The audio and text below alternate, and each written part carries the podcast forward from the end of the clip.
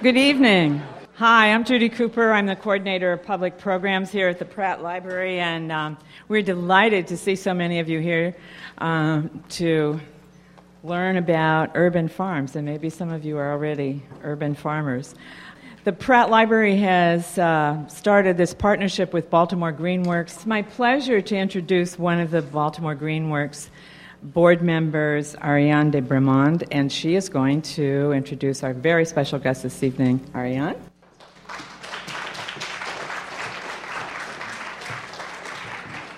Good evening, everyone. My name is Ariane de Bremond, and I'm on the board of Baltimore Greenworks. And for those of you who don't aren't familiar with us, um, we're a nonprofit organization um, that strives to embrace Baltimore's diverse communities, offering programming that educates on sustainable ways of living.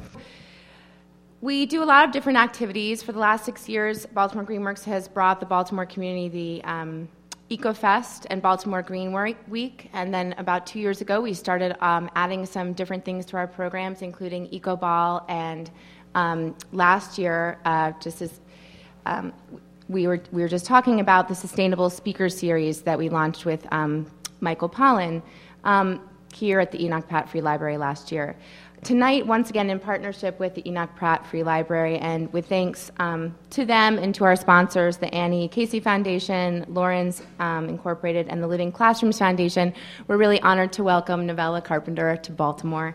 She's the author of Farm City, The Education of an Urban Farmer. Um, and this is a book in which she tells the story of how she turned a vacant lot in one of the worst neighborhoods in Oakland, California, into a working mini farm complete with vegetables, herbs, chickens, ducks, and bees. Uh, her success led to raising rabbits and pigs as well, plus a month long plan to eat from her own garden. Carpenter's farm is now 10 years old, and her neighbors still think she's crazy. Although, after reading her book, I'm not convinced that she's the only crazy one in the neighborhood.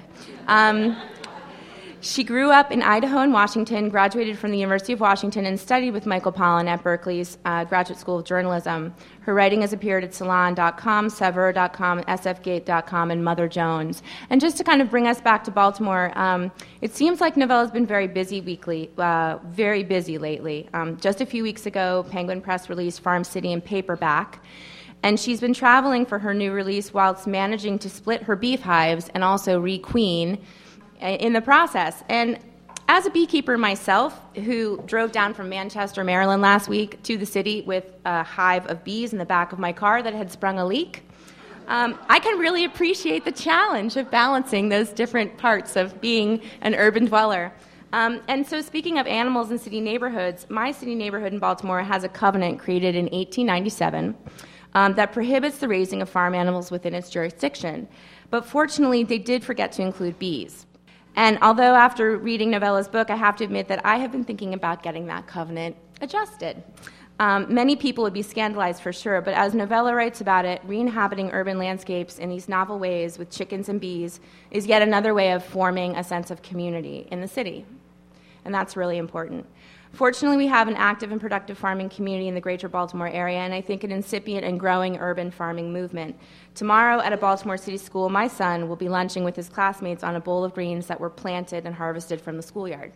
So we're on our way, guys. Um, just a few of the many things that are going on in this city. And Novella, thanks for coming to Baltimore to lend us your energies and inspire us with your words.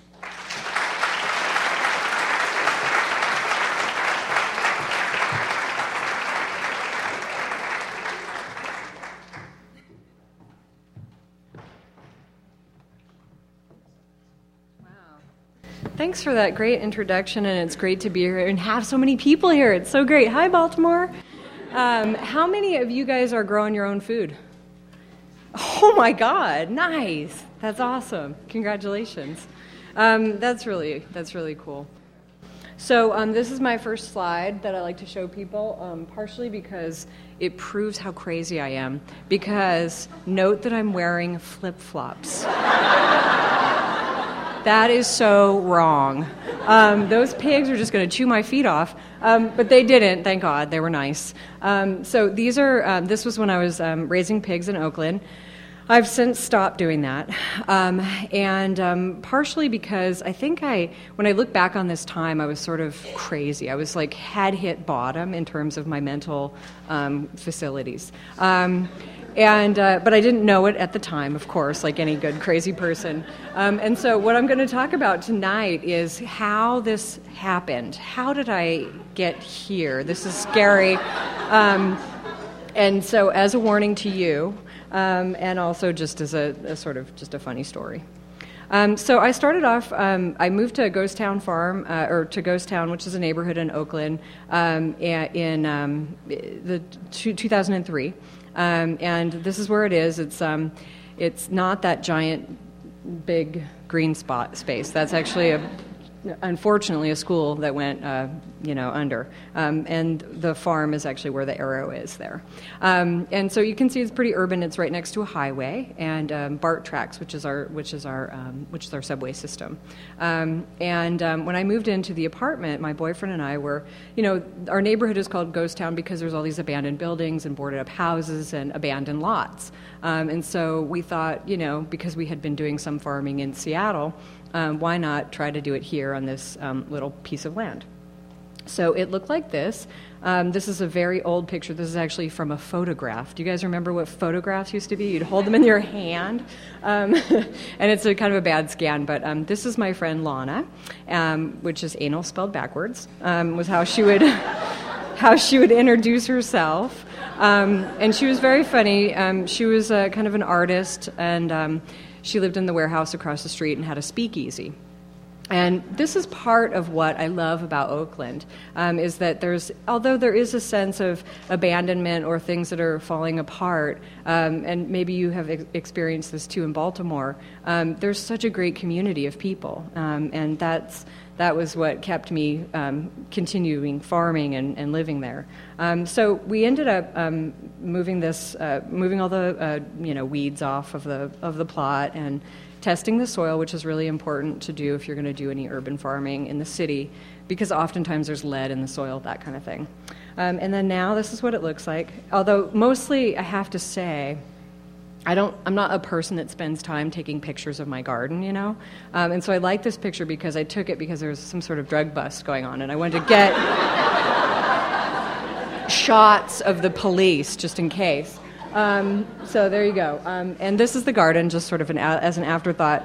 Um, but it's. Um, what we found out when we cut, cut, down the weeds was that a lot of um, the, the lot was actually a big concrete slab and so we needed to build raised beds, and so that's what that's what's going on there. Um, we found my boyfriend and I would go around and um, find pieces of wood and put them together and, and make a box. I learned how to use a Makita, um, and then we would go up into the hills where the rich folks live and get their manure, not their manure, their horses' manure, and um, it was um, composted down in this giant pile, and we'd go collect and um, and it actually made really good medium for growing food. So that was great. Um, now, and when I lived in Seattle, I had been a beekeeper. Um, I got really interested in, um, in raising bees, partially because it's such a romantic idea, right? These beautiful bees, and you have honey, and they're pollinating your fruit. Um, and they actually are what I call the gateway urban farm animal um, because they're so easy to raise. You can go on vacation. Like right now, they don't care I'm gone. They're like, oh, her? That person that comes every once in a while to steal stuff from us? Um, we're glad she's gone.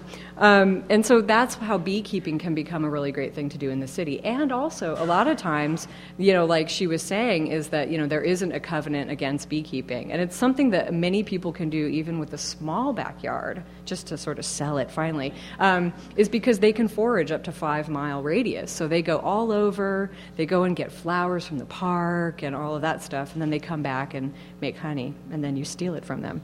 Um, so that's great. Um, then, um, what happened is, I um, there's this there's this law in America that you can basically send livestock through the mail. So you, you get this box, and okay, check it out. yeah, this happens to me regularly. I know. The kids are like, oh my God. So um, the little golden one right here, that is a turkey poult, right? It's got the little pimple on its head. And it is seriously like a chick on acid. Like they are just like, whoa, you know, just a little slower than the other chicks. Um, but I just learned to love them as well. Um, so, uh, So anyway, this is this is how this starts. This mania. Okay, remember the pig picture. Okay, so you're seeing a couple of steps before that happened, um, and I'm just going to read a part uh, from my book, um, Farm City, and um, just to give you a taste about what was going on in my mind. As I fiddled with the door to our apartment, the new box of fowl tucked under my arm, I recognized that I was descending deeper into the realm of the underground economy. Now that I had been in California for a few years, I felt ready for what seemed like the next logical progression, something I had never dared in the soggy Northwest meat birds. I felt a bit nuts, yes, but I also felt great. People move to California to reinvent themselves. They give themselves new names, they go to yoga. Pretty soon they take up surfing or Thai kickboxing or astral healing or witch camp. It's true what they say California, the land of fruits and nuts. Do you know that when I read this in California, no one laughs? they don't laugh, but I'm glad you guys did. Um, in Northern California, one is encouraged to raise his freak flag proudly and often. Now that I was taking it to the next level, some might say I had been swept up by the Bay Area's mantra, repeated ad nauseum, to eat fresh, local, free range critters. At farmers markets in the Bay Area, and there's one every day, it isn't uncommon to overhear farmers chatting with consumers about how the cow from which, from which their steaks were harvested had been fed, where their stewing hens ranged, and the view from the sheep pen that housed the lamb that was now ground up and laid out on a table decorated with nasturtium blossoms. Prices correspond with quality of meat, and Alice Waters assures us that only the best ingredients will make the best meals. But as a poor scrounger with three low paying jobs and no health insurance, I usually couldn't afford the good stuff. Since I liked eating quality meat and have always had more skill than money, I decided to take matters into my own hands. One night, after living in our ghost town apartment for a few years, I clicked my mouse over various meat bird packages offered by Murray McMurray. They sold day old ducks, quail, pheasant, turkeys, and geese through the mail. They also sold bargain price combinations the barnyard combo, the fancy duck package, the turkey assortment. These packages, I had thought, might offer a way to eat quality meat without breaking the bank. But I had never killed anything before. Blithely ignoring this minor detail, I settled on the homesteader's delight, which was two turkeys, 10 chickens, two geese, and two ducks for $42. And that's sort of what it looks like. I bought my poultry package with the click of a mouse and paid for it with a credit card. It was only after the post office delivered the box that I realized that one can't just buy a farm animal like a book or a CD. What I now held in my hands was going to involve a hell of a lot of hard work. So I install them into a brooder, which is this, um, I know, further cuteness. Sorry about that. Um, it's a bright light and it keeps them warm, and they're in this little box with newspaper and stuff. And my boyfriend walks out and he's sort of like, oh God, Novella, what is she doing now? The baby birds were home, warm and safe. The chicks scratched at their yellow feed just like our big chickens out back did. Sometimes they'd stop mid scratch and, feeling the warmth of the brooder light, would fall asleep standing up. The puffy gray goslings curled their necks around the ye- yellow sleeping ducklings. A Hallmark card had exploded in my living room. I mean, am I wrong? Look how cute that is. It's like should be a poster that says like love. I called my mom. A brooder box full of fowl was something that woman could appreciate.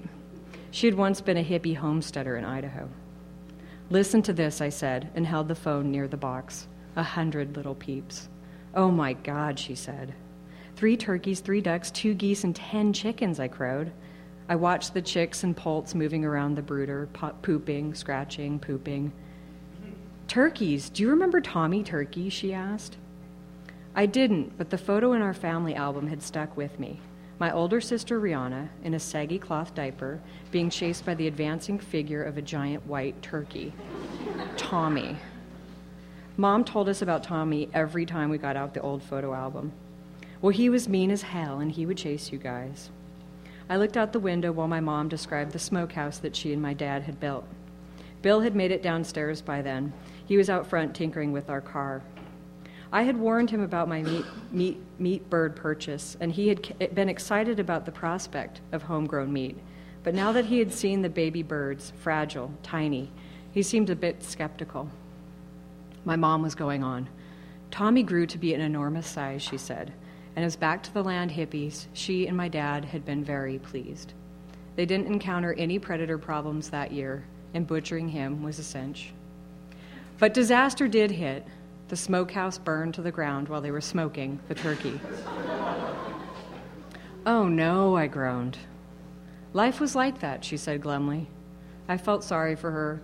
My mom's stories usually involve some heroic hippie farm action. I hadn't heard this part of the story before, but I knew that bad things had happened. Her voice brightened. Even though the smokehouse burned down, we did manage to salvage the turkey. what do you mean? I asked. Well, we dug through the charred wood, and there it was a perfectly cooked turkey. I brushed off all the cinders and served him for dinner. She paused and smacked her lips. It was the best turkey I've ever had, she declared. we said our goodbyes, and I hung up the phone. I glanced into the cozy chick brooder. I had to remind myself that though they were cute, these baby birds would eventually become my dinner. Thanksgiving, in particular, was going to be intense. I imagined the killing scene a butcher block, an axe, three giant Tommy turkeys I had known since poulthood. I wasn't sure I could bring myself to do it. But the conversation with my mom had left me emboldened for my foray into killing and eating animals I had raised myself. This urge was clearly part of my cultural DNA. I wondered if this would prove it I could have it both ways to sop up the cultural delights of the city while simultaneously raising my own food. In retrospect, though, I wondered why I thought my experience would be any less disastrous than my parents'. Ooh, little foreshadowing there.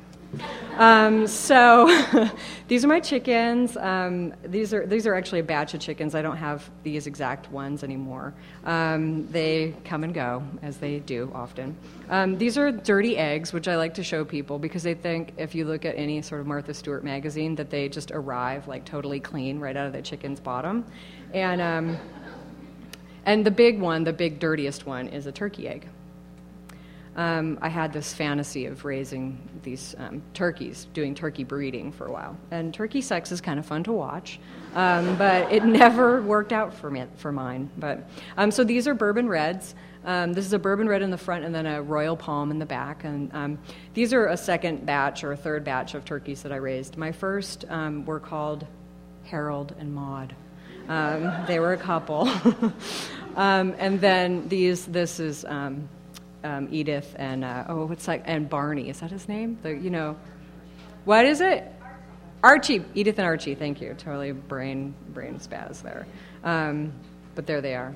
Um, so they were very gregarious, and turkeys, you know, they should have been maybe the American bird um, because they are like Americans. They're curious, they want to know what's going on, they would escape constantly. Um, then, and then I'd find them out walking on MLK Way, you know, just hanging out with everyone, you know, making the scene.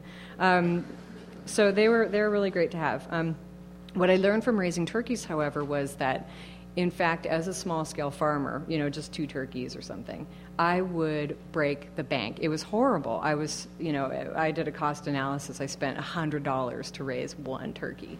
Um, so that doesn't make sense, right? I could have just bought a really good turkey. Um, and uh, so what I started to do was um, I started to think about how I was going to, you know, channel the waste stream of the city. Because kind of like, why am I farming in the city? What does it mean? Um, and part of that is um, is uh, checking out the food that is thrown away all the time, every single day, um, from grocery stores. It's totally, it's not like something maybe you would want to eat, but an animal, it would be okay. Um, and this actually used to happen when I started raising rabbits. Um, I know, really cute as well. Um, and they, um, and, and they, they, they sort of led me down this path where Bill and I one night were in Chinatown and we opened up this green bin, which is like our composting system in, in Oakland. And uh, we were like, look at all that bok choy. The rabbits would love it. So we started bringing home all these, um, you know, things from the dumpster and also spent stuff from the garden as well, lettuce and that kind of thing. Um, and then, of course, you know, I had to had to deal with with you know eating the rabbits, which was a big deal. Um, and a lot of people are like, rabbits are pets, so why are you such a monster novella? Um, and then to them, they're like, it's like eating a cat, right? I'm like, no, because um, I grew up eating rabbit. My parents were back to the land hippies. I mean, that was like a lot of them raised rabbits. Um, and my my sister lives in France now and has you know they eat tons of rabbit in France and in Italy. So anyway, there's a whole tradition of rabbit eating. So don't think I'm a monster. Um, but yeah, this was not a pet. This rabbit was not a pet. Um, and why don't I still have that pink poncho? That's my question. That is cute. okay, here's where we were going with this, right? So, swine auction. Has anyone been to one? Anyone here? A couple? uh, There's a couple people, right? Doesn't it rule? Isn't it so cool? It's like the little pleasures in life that you would never know. You should take a date to a swine auction because usually what it is is like little kids, like 4-H or whatever, and they bring these little pigs out and they herd them around the, you know, the, the ring, and then an auctioneer is like 100, 200, 300, 400, and you're just like, yeah, I want that one. And I, that's kind of what happened. We went to the swine auction. We weren't sure we were going to get pigs, and then we came home with two. Um, and um, these are little weanlings. They're about 35 pounds. Um, and we were the only people in, you know, we had to travel far away into the deep north, Northern California, Mendocino County to get them. And we were the only people in a station wagon there to pick up our piglets. Everybody else had the big trucks, and like the whole town, I kid you not, stopped to watch us load these pigs into the station wagon. Um, and the reason why people have trucks and they bring them for their pigs is because the odor was so horrible. Even this adorable pig stunk so bad. Um, so, amazing things you learn as an urban farmer. Wow, pigs stink. Good. Okay.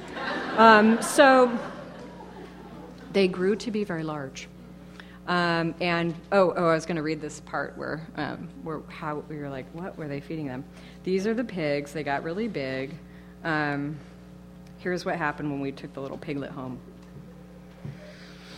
Back in the ghetto, I herded the pigs into their new home. it was just getting dark. The air felt heavy, but it wasn't raining. That morning, in anticipation of the piglets, I had enhanced the chicken area with a bucket filled with water and a feeding trough made from the same metal wash tub I had once used to dip and pluck my turkey Harold. Safely behind their closed gate of their yard, the pigs seemed mildly curious, but far from geniuses stomping out Morse code with their cloven feet, thank God. They ran around kicking up sawdust as they had in the ring a few hours ago. The pigs were both red Durocs. Durocs, sometimes called Jersey Reds, are known for quality fat production. These pigs had, even in their young age, the classic arched backs that one often sees in profile on meat company labels. They had curly tails, but it was not a tight curl, and I noticed later that they wagged them when they were happy with a certain food item, or the sun was shining just right, or I was scratching their backs with a stick. The tails then did convey emotion. As they checked their surroundings, they made quiet grunting sounds. I had wondered if the city's noises, a police helicopter circling the hood, someone yelling at the junkyard dogs next door, would be a shock to their system. They had, after all, lived in deep country, all trees and pastures. But if they were disturbed by the city's smells and sounds, they made no sign of it. Pigs, I was glad to see, were not very sensitive. Bill and I looked at the pigs newly installed as they nosed around. Then they stood in front of the gate and smiled up at us expectantly. We read their minds. Where's the pig chow? On cue, we jumped in our car and raced over to Chinatown. That night, for the first time ever, Bill and I threw open the dumpsters with our hearts and minds. Will they eat, we wondered, these soggy pieces of Chinese donut? I discovered yes. These chunks of leftover duck, which includes the head? Yes. Wontons and dumplings covered somehow with frosting? Yeah. Bill and I anxiously unloaded our two buckets of slop from the car. We had never collected such a disgusting assortment of salty and sweet meat and vegetable. But pigs, I had heard, were omnivorous, and so we were respecting that. when we walked through the gate to the backyard, we were greeted by two grunts, one deep and demanding, the other soft, questioning. I hefted a bucketful of Chinatown into the wash trough. The pigs began feeding before the second bucket was empty, so I ended up pouring a load of grapes and wontons over their heads and watched it bounce off their shoulders and land on the ground. Their focus was amazing. While they ate, the pigs let out small sighs of approval. Their lip smacking was audible. At times, they would stop chewing and simply suck up the juices from the trough through their nostrils.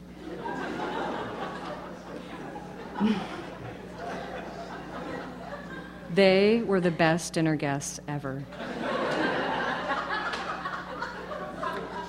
the pigs stopped eating for a moment and gazed up at us. Their mouths moved continuously. Their chins were smeared with frosting and grease. Now that I thought of it, these pigs had probably never had food like this before.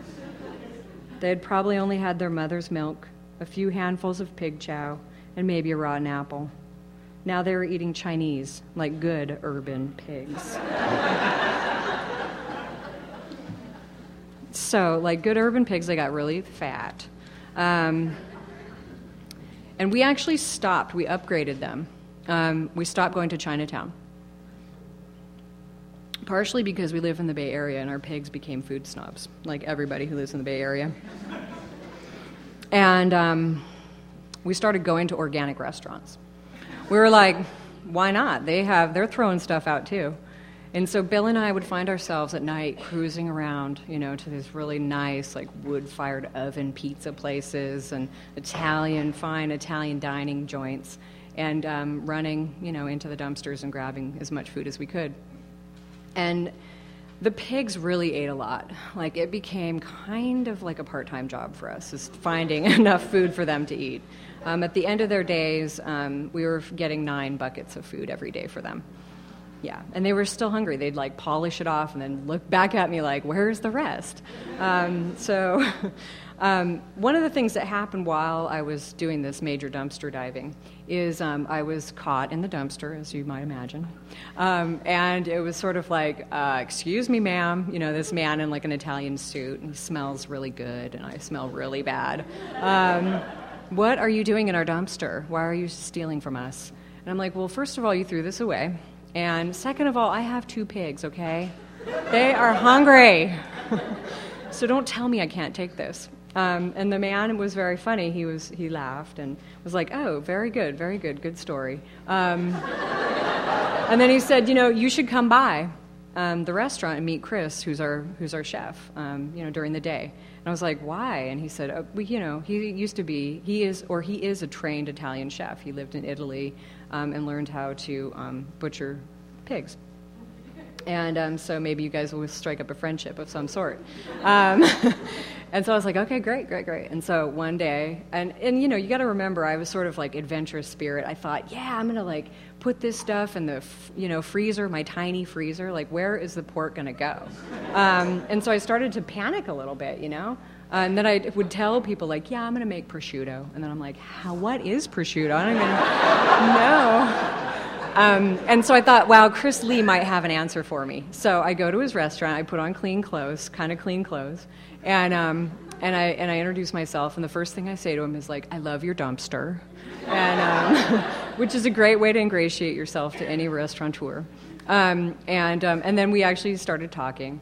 And while we talked, we realized that we liked each other. Um, and he incredibly invited me to do an apprenticeship at his restaurant. So he would teach me all of his tricks that he knows about making salumi. So he would teach me how to make coppa and salami and sausages and all this stuff. Um, so I did. I went to the restaurant and, um, and I learned all those things. Um, and then when the day came to take our pigs to slaughter, um, I, um, I brought my biggest pig to him and he broke it down Italian style, which is really incredible to see. Um, it's just using only small knives, and at one point he just used one little saw thing. Um, but it was an amazing thing to watch. Um, and we made prosciutto, so I got to learn how to make prosciutto. Um, and that whole thing was just an amazing experience. Um, now, the next slide might disturb you, so I'm sorry if this, I'm kind of prepped you for it. Um, so these are the pigs' heads. I know. If anyone can't stand it, I'll change it. That I, in San Francisco, I had to take the slide down. Are you guys okay? Just let me know. Just get the barf bags out. Where are they? um, no, but the reason I have, do you want me to take it off? Is it okay? You okay? All right. Um, the reason I have this picture here is because um, partially I think the pigs look optimistic in this picture.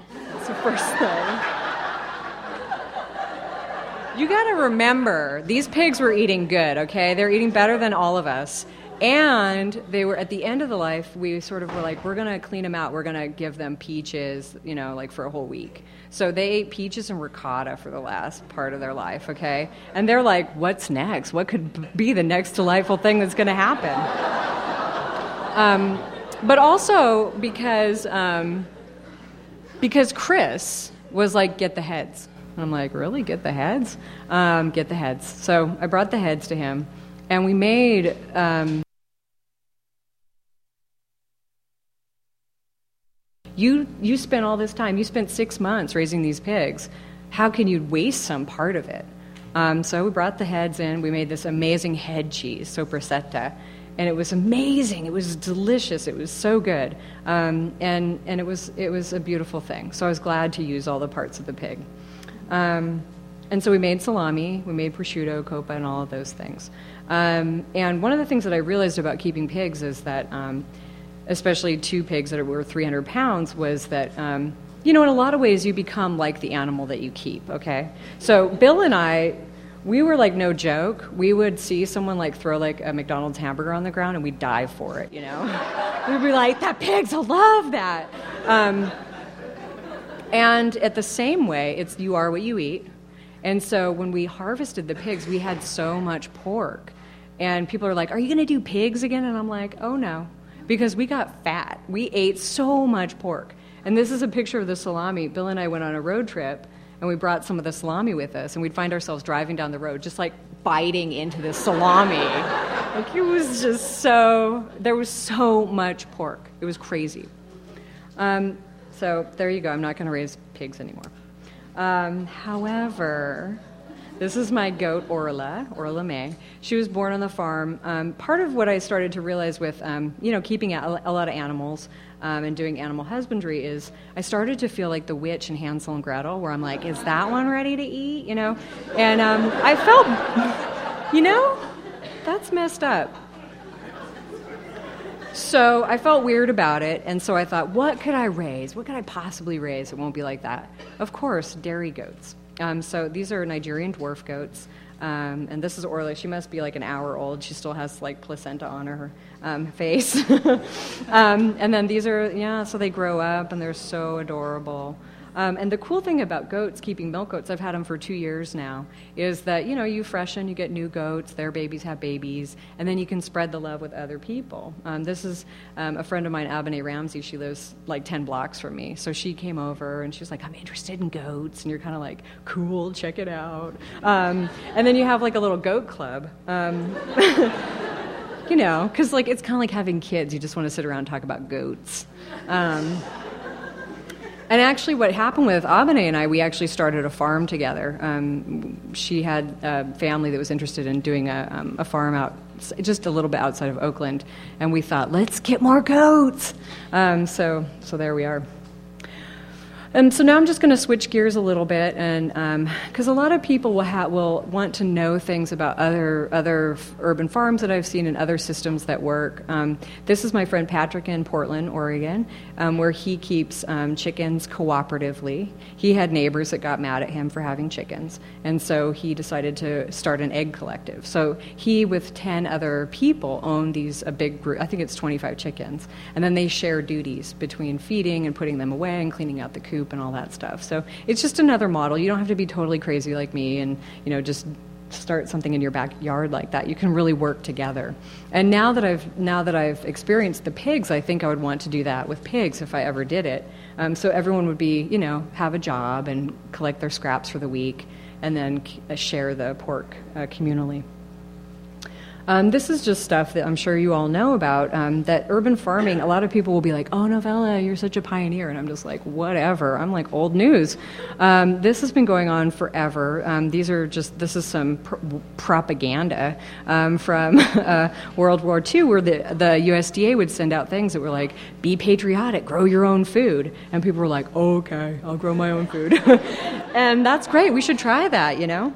Um, and there's some of that going on. I mean, Michelle is doing a good job, um, and people are getting really excited about school gardens and um, and that kind of thing. Um, this picture is in front of City Hall um, in San Francisco, where the mayor Gavin Newsom has sort of mandated urban farming as a as something to good that can happen, um, and so they invo- in, uh, they installed a victory garden in the in the front of the City Hall, which was very cool. Um, and then this is part of just like history is um, you know because a lot of times i think what happens with the food movement is people get really you know they spin out of control and it's like this whole rarefied alice waters thing. Um, you know and i'm not saying i love alice she does good work um, but people are forgotten. And one of those people this is melvin dixon here in the bottom um, carrying the scones there. And he um, was a black panther. And he reminded me i started i met him i was um, providing lettuce for their literacy program um, and he reminded me that the Black Panthers started the free breakfast program. They started the free lunch program. So it, they have always had this message of you need good nutrition to learn. Um, and then somehow it's, it's just been lost, and they never get credit for that. So I always like to just bring that up. Um, and then as I've been traveling around, I have seen tons of different urban farms, and it's been so cool. Um, I was just in Phil- Philadelphia, and I mean, it's insane what they're doing there. If you can ever take a little trip up, um, and ask to see the urban farms, you'll be amazed. Um, huge, huge urban farms that are supported by the city, which is really the important thing. I mean, I'm not really supported by the city. I mean, I'm not chased down by the city either, so there's something like that. But, um, you know, to have uh, government support is really nice. Um, I've seen farms in Austin, everywhere. Um, and it's been really, it's been really an honor to meet the urban farmers. I did meet an urban farmer from Baltimore here, um, and it's great to hear it's just starting and it's really exciting. Um, and so uh, I think I'm just gonna, I think I'm gonna just stop, and then you guys can maybe ask questions. I'm sure I forgot to mention a lot of things or something. Uh, thank you.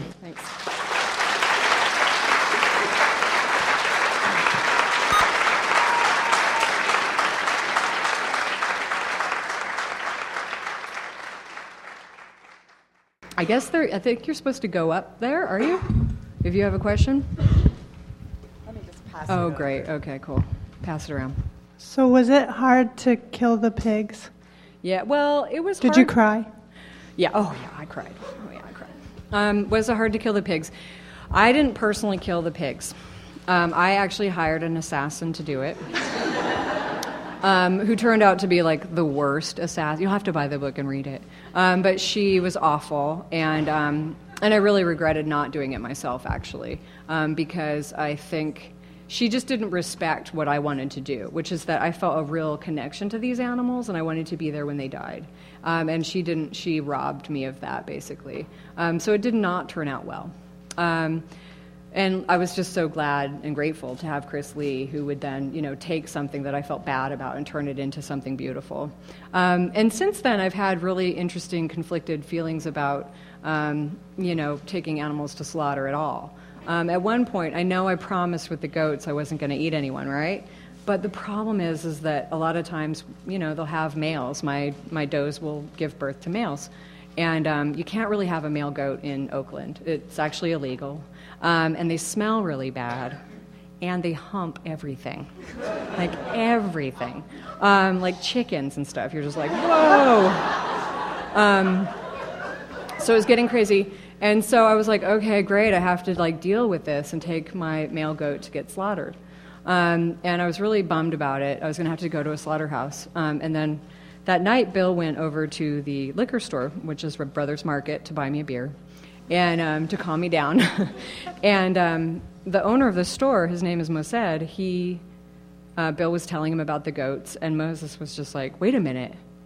Do you know that I used to be a goat farmer? I, I'm going to come over to your house. I'm going to kill your goat. and we're like, yeah, that's the kind of neighborhood feeling I like. So he came over, Um, the next morning, he brought his wife and child because it's a big deal. It's part of their culture is to you know be part of this thing and see it happen. Um, and his wife sang a really beautiful song when they when they slaughtered the goat, and he just went fast, really fast. And I was just so grateful because I really could not have done that. Um, and then Moses took half, and then I kept half, and it was just such a great thing. And then now, you know, Moses and I are like buddies, you know, it's super cool. Um, and I always ask him for goat advice because he's obviously more knowledgeable than I am. Um, and so that's been really great. So there have been, I've actually found a way to do the slaughter in a way that I find um, okay. But it's hard. Yes, I'm wondering how do you? Um, I, I have dogs, and and I'm thinking about getting into vermiculture so that so that I can process the. Um, Droppings? yeah, and and I'm wondering how you process the droppings from all your animals. Oh, yeah. Well, dogs are different. Um, and she's talking about vermiculture, that's worms, so like having worms eat, eat the poo. Um, uh, yeah, it's different with it's different with um, dogs because they're carnivore uh, they're carnivores, so you have to be like more careful with it. I'm sure you can use worm worm composting to do it though. Um, but my compost, I have a lot of it. I have a lot of poo. Um, I just um, some of the stuff I actually am able to put just directly onto like fruit trees. You know, like the rabbit the rabbit manure is really great for that. Really good stuff. The chicken has to be um, composted because it's really hot. Um, and then the goat stuff I just put into a big compost pile. And so I just harvest that and then use it in my raised beds after it's um, kind of rotted down. So it's actually been really great. And then I'm like, hey, this is why farmers had animals, you know, because it's really good for the vegetables. Um, so, you know, the animals eat the, veg- the vegetables that I wouldn't eat, and, you know, the goats eat everything. Um, and then we get their, their manure to then grow more vegetables. So it is a really nice cycle. I don't know, I'll have to look up the, the dog poo question. At the end of your book, uh, a developer comes to look at your lot, and I, that sort of falls through, but eventually it's probably going to be Yeah. developed. So I'm wondering if maybe with the proceeds of your book, do you have enough money to buy some Yeah, land, or I know, what's your plan? Well, okay, what's my plan? Um, I know. I found out you can't really make very much money writing books, which is sad. Um, but also, I found out. Um, well, what happened is um, they did sell the lot. The lot does not own is not owned by the same person anymore, and that lot was sold for three hundred thousand dollars. So I don't have that kind of cash. I know. Move to Bal- That's what I'm thinking. okay, no, oh my god. I know, right? I'm totally tempted. I'm researching it, okay? I'll be here. I'll see you guys next spring, God. Um, but no, I seriously might. We'll see what happens. Um, but anyway, I do love Oakland, though. They're just, it's really, but it is getting super gentrified. So to answer your question, my neighborhood. Um, so this lady bought this property for really a lot of money, and then she ended up, you know, um, that. Then what happened was the housing uh, bubble totally imploded in, in the Bay Area. So all of a sudden, her property wasn't worth that much. Um, so she actually came, and nobody would support her condo building, which is what she also wanted to do. Everybody in California has a dream, and that is to own a lot and build condos on it. I don't understand it, um, but there you go. Um, so that was her idea and um, and then she actually came to the lot one day, and I didn't know who she was. She, you know, she's looking around. She's like, "Whose garden is that?" I'm like, "Oh, it's mine. Do you want a tour?" And she's like, "Yeah, I just bought this lot." And I'm like, "Oh God!" And then I always have this same vision, which is like the bulldozers coming. You know, like how am I going to get the trees out, and how am I going to save everything? Um, and you know, she was like, "Oh, it's fine. No one's going to fund me. It's going to be at least a couple years, but." Will you do me a favor? Will you plant some tiger lilies and some roses? And you know because i love beautiful things. And i was like okay. And luckily my downstairs neighbor mr Wynn had already planted tiger lilies. Um, so then when she came back this spring i was like here's some tiger lilies you know? It was perfect. Um, and i asked her are you going to develop? And she said not this year. So i'm still on a sort of wait and see basis. Um, and then the other farm i've started with um, with abene she we're basically sharecropping from this family. It's a one acre plot. It's way bigger than what we've ever worked with. Um, and so it's the same exact thing where it's just this really temporary kind of thing. And it is grinding on me. It is hard. Um, and, you know, the Bay Area, eventually I'm just going to be pri- totally priced out and I'll have to move. And then I'll come to Baltimore. That's my promise. Yeah.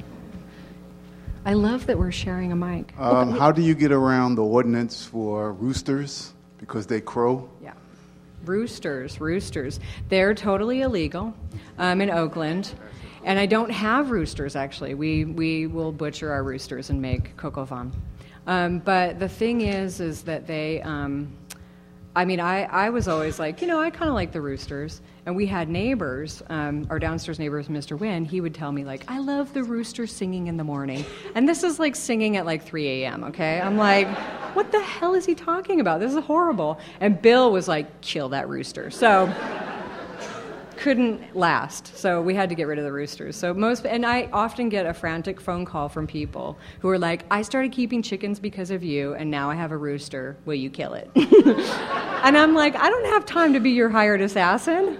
But I have been teaching people how to kill roosters just so they learn. And, and also, it's kind of like this thing that, like, me, you know, maybe our grandmothers used to do that. And it's sort of this, this thing that is a good skill to have, just in a pinch. Just in a pinch. I just wanted to know because I haven't read the book yet. Uh, is there anything you're doing that is illegal that you can that you can share with us? Okay. All right, this is being podcast. Um, okay, wait, you want to know what I do that's legal or illegal? All right, I'll tell you. Well, in Seattle, I used to grow weed. That's just a total confession. I tell everybody that because I don't do it anymore. And, um, and then when I moved to California, that's totally legal. Um, so then I was like, oh, whatever. Um, it's a huge cash crop. Um,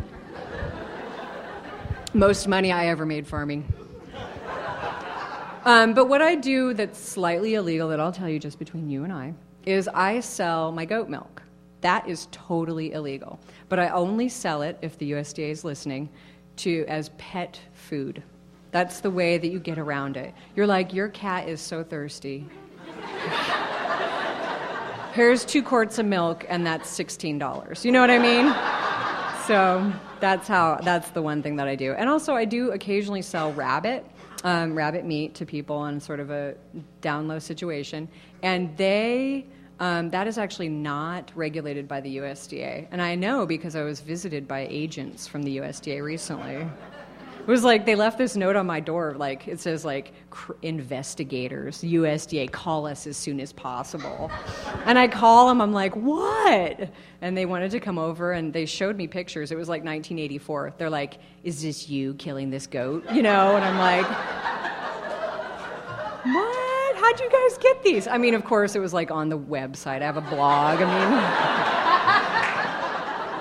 this is like the details in 1984 that weren't really cleared up is that everybody just has a camera in their house all the time and, and they like it. Um, so, yeah, so I had this blog, so I published those things. But I was clear to them that I never sold that meat to anybody. And so that's what makes it legal. So I'm okay. Yeah. That's pretty much the only bad thing I do. I mean, we have a gray water system. We use water that comes from our sink um, that goes then into the garden and waters all the trees. And that's not a legal system. Like, there's no. Um, if some inspector came, they would probably, I would get in trouble for it. That's the other thing. It's like a confessional. I love it. okay. Any Uh, yeah, I guess I'm, I haven't read the book, so I'm assuming that um, you mentioned that the lot was sold to this woman, but she hasn't developed. So I'm assuming that when you started this, doing this, is, I mean, did you get permission or did you? Oh, right. I forgot to mention that. Well, yeah, and I'm just curious because obviously it's you don't own it, and um, Right. and it's a temporary thing. So all the work and you know, Oh, I know. Blood, sweat, and tears, thinking? and then and then somebody can come along and just you know, Totally.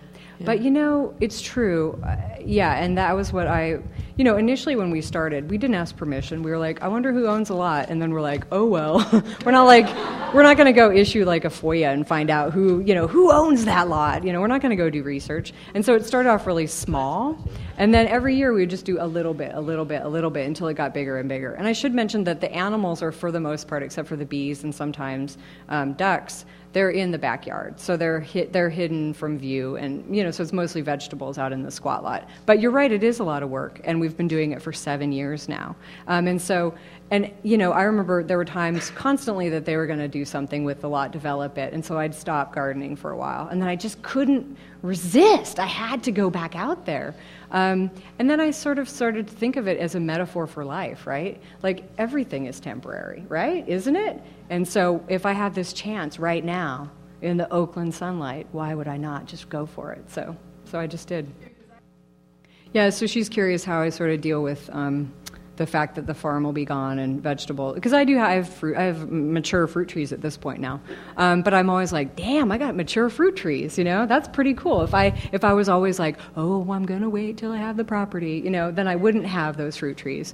Um, and so that's sort of my thing is like just do it now. It just feels like you just have to um, and I've also left farms in Seattle. I mean, I've left mature fruit trees in Seattle too. And I've gone back and I've been like, why is no one picking these raspberries?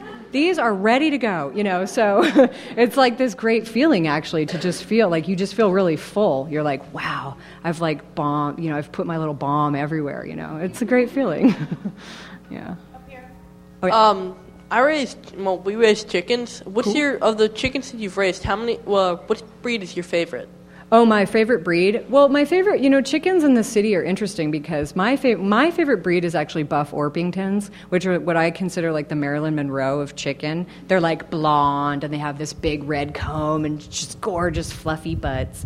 Um, but they have diarrhea of the mouth. They are loud. They're always like talking about something going on. You're like, shut up, you know, especially when your neighbors are like right there and they're trying to enjoy their coffee or something. Um, and so my favorite urban chicken is the Australorp, which is this big black chicken that has kind of green feathers and is really, really quiet um, and so docile and so just wonderful, wonderful birds. So that's my favorite chicken. But I also like bantams, which are like the little versions of little chick of chickens, and they're just hilarious. They're super fun to watch. Um, in regards to raising bees, what sort of uh, space or sunlight requirements do you need? Okay. for a hive. Right. Okay. So bees, um, they do need sun. If you have them in complete shade, they'll die because it just gets too moldy and, and, and gnarly in there. Um, and they're constantly trying to keep warm, especially in the winter. Um, so they're kind of like clustered around each other and the queen at all times. Now here in Baltimore, where it gets warm, um, you want to have some kind of shade actually for the bees if you have them in full sun um, because they'll actually just get so hot. You'll see the bees, they'll go outside and they'll fan their wings because they're cooling down the hive. And if they spend too much of their time doing that, they're not going to be collecting nectar so you don't get as much honey. But literally, you could have bees, and I've done this. Um, I have a deck that's about the size of this stage, and I had bees out there, and that was t- plenty, plenty of room. Enough room that you could take, you know, work with the hive. So, you know, don't put it in some crazy place where you can't access it. You do have to take the box off and you know check things out and pull the honey out and all that stuff. But really, this is this is just plenty of space. Let's I mean let's start a beehive right here. Oh wait, no, sorry. I had a question. Um, uh-huh. So I'm sure Oakland, uh, like Baltimore, has its share of rats. Oh yeah. And so I'm wondering how how does an urban gardener deal deal with that? And I mean I, that's what's kept me from sort of doing a full blown project in our backyard because mm-hmm. I realized that there are rats just like a lot of cities, and so. Yeah, and you're worried about them eating the food or just being dirty. Every, everything. Okay. Well, I mean, it's kind of uh, anywhere where humans are, there are rats. I mean, if you go out even to like the most bucolic farm, you're like, whoa, what's been chewing on that pumpkin? They have rats too. So just, I just don't, I just want to like erase the pastoral fantasy that there are not rats in the country. Um, but there are ways to avoid them. One is to not do food composting. That was the biggest lesson that I've learned recently. I walked out to go do to add, um, you know, I have a bucket in the kitchen of, of food waste. I went out to like go dump it, and a rat, full daylight, runs out to greet me because he's like, "Cool, dinner time." And I'm like, oh my God, I'm like a horrible person. I'm like breeding more, more rats in the city. And so I stopped completely. But we have a municipal compost system. Um, so they take it away, and then we can actually collect the compost later on the back end from them. Um, so that's a great, that's a good system for me. The other thing is, is that if you have chickens, um, then you don't want to leave a bunch of feed out for them um, because that will attract rats faster than anything. They love the smell of chicken feed, um, and they also love hay, so or straw or anything like that. So you just want to keep everything really clean, so you're not creating a habitat for the rats, and then not have a bunch of chicken food everywhere. Um, and keep that. Usually, I just recommend keeping it in your house. You just feed the chickens until for 15 minutes in the morning and in the evening and then put the food away just so it doesn't attract rats. And then, you know, I love rat traps. it's like I feel like Charbonneau coming out to inspect my traps um, to see what I got that night before. Um, but, you know, it's just a way to, yeah. Yeah, I've heard of rats eating vegetables, um, like tomatoes and things, and that is a major problem. And I think you just really have to hit them hard in the spring and find where they're living. Because a lot of times, like mine were actually living in the compost pile, like and making babies. And then I would find these like they're actually kind of cute. I should have took a picture, but um, they're like these little tiny rat babies. And then I was like, oh, you know who's gonna like these? Are the chickens. And the chickens they like lost their minds. They were so psyched. Um, so I know that's my life. Can you believe it? It's a full circle. Full circle. Um, you actually mentioned 4-H, and I grew up in 4-H. Uh, Mm. I was actually in, in the suburbs, and I raised rabbits and chickens in the suburbs. Two acres with woods, but luckily we were close enough and far enough away from our neighbors that they didn't really disturb them so much. But Yeah. did you? Where did you go for your resources to, to learn more? Did you ever think about showing your rabbits or chickens or pigs or taking to the, the state fair? I know. I should do that. Yeah. I should totally do that. Uh, my resources were mostly books. You know, I'm a total bookworm, and so I would um, I would study up on these books. You know, old archaic books about you know like goat husbandry. The the best book on the subject is like hundred years old. Um, so I love I love reading books and and somewhat um, just meeting different people who've had experience like you. You know, I would be like, hey, how did you kill your rabbits? Or you know, I'd ask like all those questions. So people in the neighborhood, especially from different countries, would have all this insight in raising animals. Um, and so that was a great resource as well. Um, let's see, there was another part to your question, though. Oh, am I going to show the animals? So, one of the funny things about buying goats is that everyone who, sh- who sells goats, goat breeders, are into showing them. And I'm just like, why? But I'm sure that there will be a time, because every time I'm like, why? And then the next thing I know, I'm doing it. Um, is that I'm going to be in that ring with that goat and making her behave. So we'll see. I need to work on my milk lines. I need to get my champion doe going, you know, and then we'll see. What did your neighbors think about what you were doing? Uh, well, the neighbors are interesting um, because they um, they're very tolerant of me. You know, it's amazing, and some of it is because it's a little bit of a rough neighborhood. So some of my neighbors are prostitutes and drug dealers, and so then we would be like, "You're a prostitute, you're a drug dealer. I'm a urban, smelly urban farmer. What's the problem?" You know what I mean? Like. Can't we work this out? Um, and also because a lot of my neighbors are from different countries, and so they're totally used to it. My landlord, um, Wilfred, he's from Africa, and he when he saw the pigs, he was just like, "Oh well," you know. he was like, "Is that there's something weird about that?" He didn't, you know, he just didn't really question it. Um, to his credit, I love him. Like that's awesome. Um, and so that was that was kind of how that was, you know. And and a lot of the you know like the Vietnamese people who live in my neighborhood, like the Buddhist monks that live across the street, they are from the country. They have more farm experience than I do. You know, when the pigs would escape, they'd be like, "Okay, Novella, here's how you herd a pig," you know. and so that was it was very instructive. Um, but and I did have one complaint about the smell of the pigs at the very end because that was fragrant. And I can't believe no one didn't complain before. Um, and I think people are just kind of live and let live. This is not a question. This is a, a song of praise. Oh. Uh, I have read the book and uh, was raised with my fingers in the soil. So there's an immediate connection. I just want to heartily recommend that anyone here who hasn't read the book purchase the book outside, help you develop the resources to hang on to your piece of land. Uh, the, the lighthearted presentation that you've presented today, Novella, certainly does not begin to really do justice to the feeling and passion which you have for the subject matter. The life you shared. She has an extensive bibliography and delves into the history of food, not just Oakland, but the depths from around the world, and just a remarkable set of people she met in this journey and the depth and feeling and passion you have is just to be commended. And I, I want to heartily recommend this book for anyone who cares at all about growing things and love for growing things. Thank you.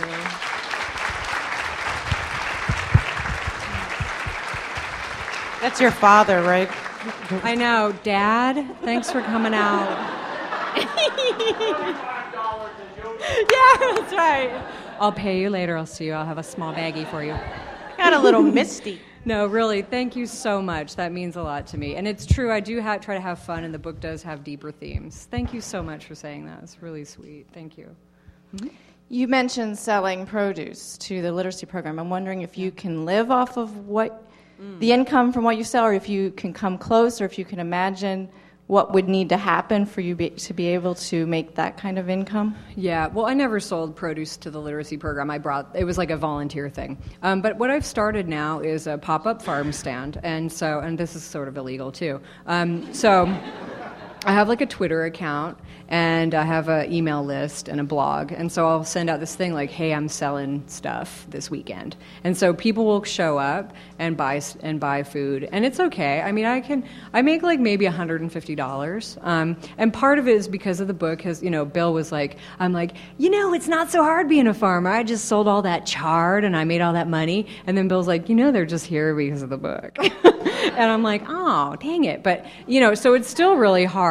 Um, and I think that anybody who was like, I'm going to start making money by selling food in the city, um, it, there, you would definitely have to specialize. You have to have a cash crop. And I know some people that are um, doing a microgreens program, like a lettuce, salad greens, and they're, that's all they grow. That's, you know, pretty much it. And they're able to uh, pay a salary of $10 an hour to two people. And so they make it work. Um, and there's another place, when I was in Philly, I went and saw Greensgrow, um, which if you're ever there, you should go. It's really interesting because she figured out she wanted to urban farm and make and sell microgreens and just make a living as an urban farmer. Um, and then she figured out that that's just not, you have to diversify. Um, and so now she sells plant starts, they teach classes, and so you really have to just like do a whole diverse um, sort of thing. And the other thing is, is like as an urban farmer, I mean, like any farmer, most farmers have other jobs. Um, so I just, you know, I have other part-time jobs. But it's hard. It's hard to make a living farming. I think we're going to take one more question. Okay. Yeah, one more. Um, w- a group of us in our neighborhood have started a guerrilla gardening project, and we've taken over a lot and have planted some things. Tilled the so- soil, cut up the sod, and now the grass is coming back. Do you have any recommendations on how to prevent it from coming back? Yeah. Um, okay. Well, there's a couple things. I see. I I've always only done um, stuff on concrete, you know, pads or something. So that's just bear that in mind. Um, but I've seen successful garden sub, uh, grass suppression, and it really involves what's uh, you know making like a lasagna garden or uh, what is also called sheet mulching. So you did the right thing. You tilled up all the grass. You got rid of it. But then, in addition to that, you need to put down tons of cardboard, newspaper, straw carbonaceous material and then add compost to that or your whatever soil that you happen to get on top of that. And that layer which is like a foot thick is going to stop the grass from ever growing again. However if you have that crabgrass which is horrible with It's rice Bermuda grass. oh it is oh you're screwed you're screwed Is there no hope? There's no hope. You, I mean, one thing you could, I mean, you could try that. You can sheet mulch, but you'll have to do it every single year because the stuff will want, it wants to live. And I've always been a fan of organic gardening, like forever. Like I love organic gardening. I would never want to spray anything or use fertilizers or pesticides.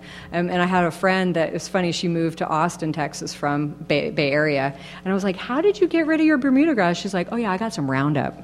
I just coated it, just one strong blast of Roundup. And I'm not saying to use Roundup, but honestly, it's going to be really hard. But you did you did the hard work, and and so maybe you can salvage it. I'm not sure though. Okay, and for chickens, Mm-hmm. can they can we feed them table scraps or do they need special chicken feed? Yeah, you need to feed them at least some chicken feed because it's going to contain all the minerals and nutrients that they need to lay eggs. Um, and then the scraps are just, um, they can supplement the main food, but you don't want to give them moldy food or things like citrus or onions or cabbage, anything that has like a sulfur in it because it'll make the eggs taste gross. But yeah, you can feed them tons of scraps, you know, rice and bread and, you know, your vegetables. They love fruit, rotten fruit. So I have about a quarter of the book left, Okay. but I am insanely curious for an update about your friend, the car squatter. Oh, Bobby, I know.